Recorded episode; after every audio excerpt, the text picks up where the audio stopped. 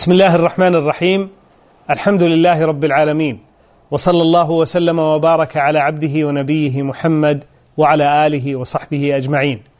اسعد الله اوقاتكم معشر المشاهدين والمشاهدات في حلقه جديده نسلط فيها الضوء على بعض صفات رب العالمين تتمه لما سبق بيانه من وجوب الايمان باسماء الله وصفاته. فلا ريب أن ربنا سبحانه وبحمده قد تعرف إلى خلقه بالنفي والإثبات فأثبت لنفسه صفات الكمال ونفى عن نفسه صفات النقص والعيب ومماثلة المخلوقين. وطريقة القرآن الإثبات المفصل والنفي المجمل. فنجد أن الله سبحانه وتعالى إذا تمدح نفسه يفيض في الإثبات. كما ذكر ذلك في سورة الإخلاص وفي آية الكرسي.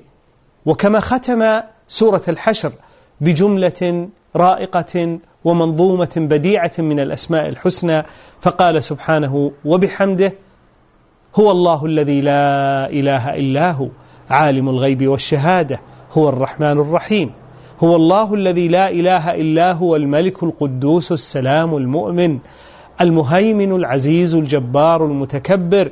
سبحان الله عما سبحان الله عما يصفون. هو الله الخالق البارئ المصور له الأسماء الحسنى يسبح له ما في السماوات والأرض وهو العزيز الحكيم. وذكر جملة من أسمائه الحسنى في سورة الحج يختم كل آية باسمين كريمين من أسمائه.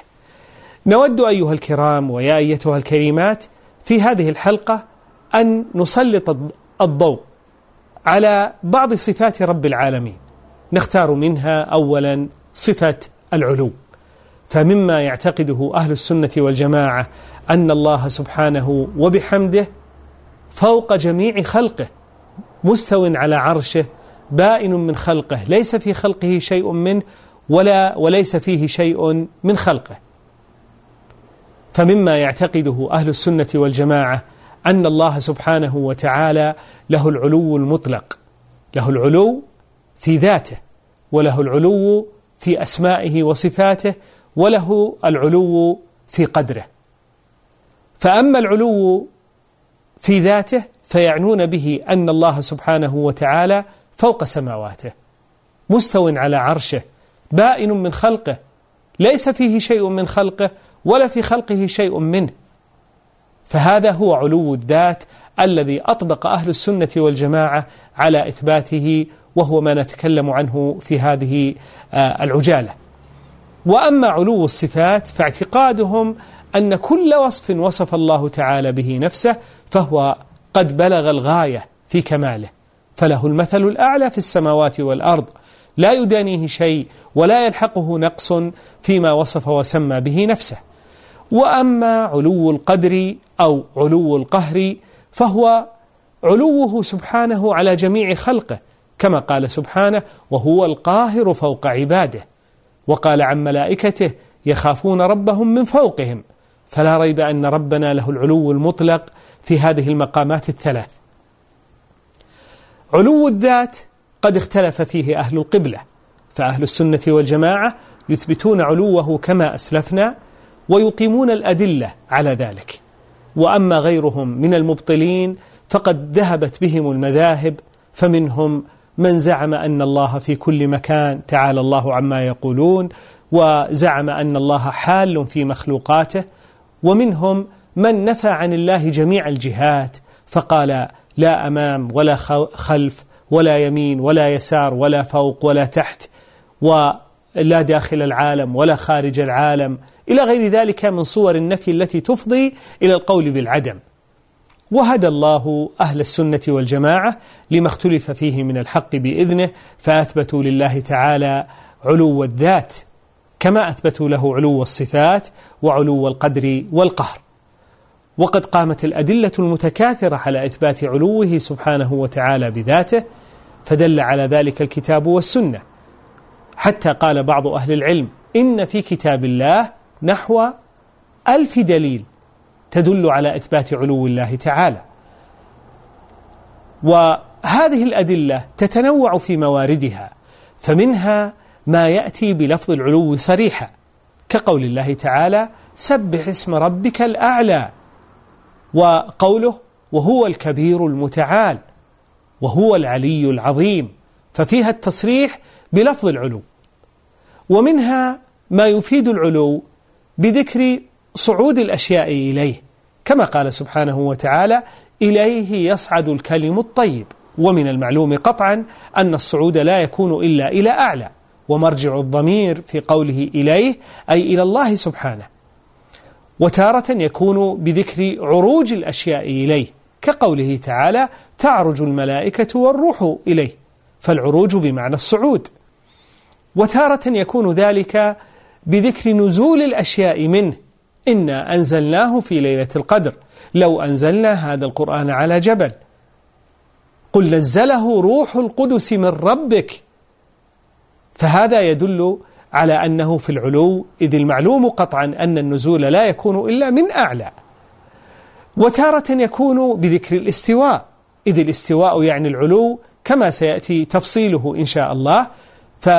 فيذكر ربنا أنه استوى على العرش أي بمعنى على. والاستواء دليل على علوه سبحانه إذ أن عرشه هو سقف المخلوقات جميعا وليس فوقه إلا رب العالمين. وتارة يكون بذكر كونه في السماء أي عليها كما قال سبحانه وتعالى أأمنتم من في السماء؟ أي من على السماء. أو من في العلو.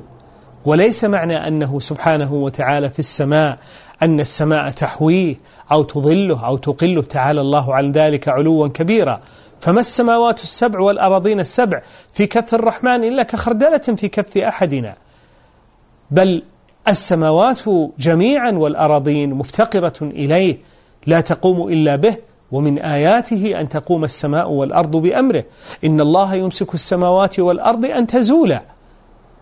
ومن دلائل علوه سبحانه وتعالى ما أخبر به النبي صلى الله عليه وسلم حين سأل الجارية التي لطمها سيدها وأراد أن يعتقها فاستدعاها النبي صلى الله عليه وسلم وألقى عليها سؤالين. فقال لها أين الله؟ قالت على البديهة والفطرة في السماء. قال من أنا؟ قال قالت أنت رسول الله. قال أعتقها فإنها مؤمنة. فجعل ذلك أي إقرارها بالعلو وبنبوته صلى الله عليه وسلم دليلا على إيمانها. فدلالة الكتاب والسنة متكاثرة متنوعة متوافرة على إثبات علو الله سبحانه وتعالى علوا حقيقيا فوق خلقه. وأما الدليل الثالث فهو دليل الإجماع. فقد أجمع السلف الصالح على أن الله سبحانه وتعالى فوق جميع خلقه كما حكى ذلك غير واحد منهم. كقول الأوزاعي رحمه الله كنا نقول والتابعون متوافرون إن الله تعالى ذكره فوق سماواته وكان قد قال ذلك قبل وكان قد قال ذا وكان قد قال ذلك بعد ظهور مقالة جهم ليبين بطلانها. والدليل الرابع دليل العقل. فإن العقل الصريح السالم من الشهوات والشبهات يجزم بأن العلو صفة كمال وأن ضده السفل وهو صفة نقص والعقل يقطع بأن الإله الخالق الكامل ينبغي أن يكون متصفا بصفات الكمال إذ أن واهب الشيء أولى به من غيره. فالله تعالى واهب الكمال فهو أولى بالكمال. فالعقل يقطع بأن العلو صفة كمال فكان لزاما أن يكون الرب سبحانه وبحمده متصف بصفة العلو. وأما الدليل الخامس فهو دليل الفطرة. والفطرة هو ما يكون ما يكون مركوزا في النفوس من غير سبق تعليم بل يولد وينشأ مع صاحبه. فقد فطر الله النفوس جميعا. نفوس الآدميين والبهائم وسائر المخلوقات على أن الله سبحانه وتعالى فوق سماواته. ويقال في هذا المقام قصة معبرة جرت في وقت أبي المعالي الجويني إذ كان أبو المعالي الجويني رحمه الله وعفى عنه كان من أئمة الأشاعرة الذين لا يثبتون العلو لله تعالى. وكان يلقب بإمام الحرمين لتفننه في علوم الآلة والأصول واللغة والفقه أيضا لكنه غفر الله له في باب الصفات لم يكن على المنهج السديد ولا على طريقة السلف الصالح. فكان يوما من الأيام يقرر في باب الاعتقاد وبين يديه تلا تلاميذه وفيهم رجل من أهل السنة يقال له أبو جعفر الهمذاني. فقال الجويني كان الله ولا شيء. وهذه جملة صحيحة فلا ريب أن الله تعالى هو الأول فليس قبله شيء. قال متبعا إياها وهو الآن على ما كان عليه. يعرض بنفي الاستواء أي مراده بأن الله تعالى لم يحصل له استواء بعد أن لم يكن. فتنبه لهذا أبو جعفر الهمداني وقال له يا إمام دعنا من ذكر العلو والاستواء. مع أنه لم يلفظ بهما لكنه أدركهما بداهة. قال دعنا من ذكر العلو والاستواء وأخبرنا عن هذه الضرورة التي يجدها أحدنا في قلبه. ما قال عارف قط يا الله إلا وجد في قلبه ضرورة بطلب العلو لا يلتفت يمنة ولا يسرى فتحير, الهم فتحير الجويني وجعل يلطم على رأسه ويقول حيرني الهمداني حيرني الهمداني وما ذاك إلا لأنه استدل عليه بدليل عميق بدليل الفطرة. وهذا أمر أيها الكرام ويا أيتها الكريمات تجدونه في أنفسكم. حينما يدعو العبد ربه يجد قلبه يسافر إلى جهة العلو لا يذهب يمنة ولا يسرى حتى إن البهائم إذا أوذيت وضربت رفعت طرفها إلى السماء. فهذه الأدلة المتوافرة دلالة الكتاب والسنة والإجماع والعقل والفطرة كلها تثبت أن الله سبحانه وتعالى متصف بصفة العلو اتصافا ذاتيا. ومما أثبت الله تعالى لنفسه صفة الاستواء. وهذا مبثوث في كتاب الله في سبعة مواضع. في ستة منها يقول الرب سبحانه وبحمده ثم استوى على العرش. وفي موضع في سورة طه الرحمن على العرش استوى. فأهل السنة والجماعة يثبتون هذه الصفة على الوجه اللائق بالله تعالى. فيعتقدون أن الله سبحانه وبحمده بعد أن خلق السماوات والأرض على على عرشه علوا يليق بجلاله وعظمته. وليس في ذلك غضاضة بل هو عين الكمال أن يتصف الرب سبحانه بالاستواء على عرشه الذي هو سقف المخلوقات وأعلاها وأعظمها وأجلها. فقد دلت الدلائل المتوافرة المتكاثرة على إثبات هذه الصفة.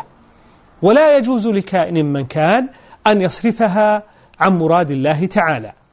بل الواجب إثباتها إثباتا يليق بجلاله وعظمته دون تكييف باستواء المخلوقين. ومن حرف صفة الاستواء إلى الاستيلاء فقد أبعد النجعة وعارض الكتاب والسنة. فماذا يصنع بسبعة أدلة؟ ليس فيها موضع واحد يستعيض الله تعالى به عن لفظ الاستواء بالاستيلاء. ثم إن من أولها أو حرفها إلى الاستيلاء يلزم على قوله لوازم باطلة. فمن ذلك أن يكون الله تعالى أن الله تعالى لم يكن مستوليا على العرش حين خلق السماوات والأرض ثم استولى عليه بعد ذلك. وهذا معنى فاسد. لا انفكاك لمن حرف صفة الاستواء إلى الاستيلاء عنه. ويلزم منه أيضا أنه لا فرق بين العرش وبين الأرض السابعة. إذ الله تعالى مستول على جميع مخلوقاته. فما مزية العرش حينئذ؟ وبهذا يتبين أن الأقوال الضالة الباطلة يترتب عليها من اللوازم الفاسدة ما لا يمكن لقائليها أن ينفكوا عنه. نسأل الله تعالى أن يلهمنا رشدنا وأن يهدينا طريق السداد. وصلى الله على نبينا محمد وعلى آله وصحبه أجمعين.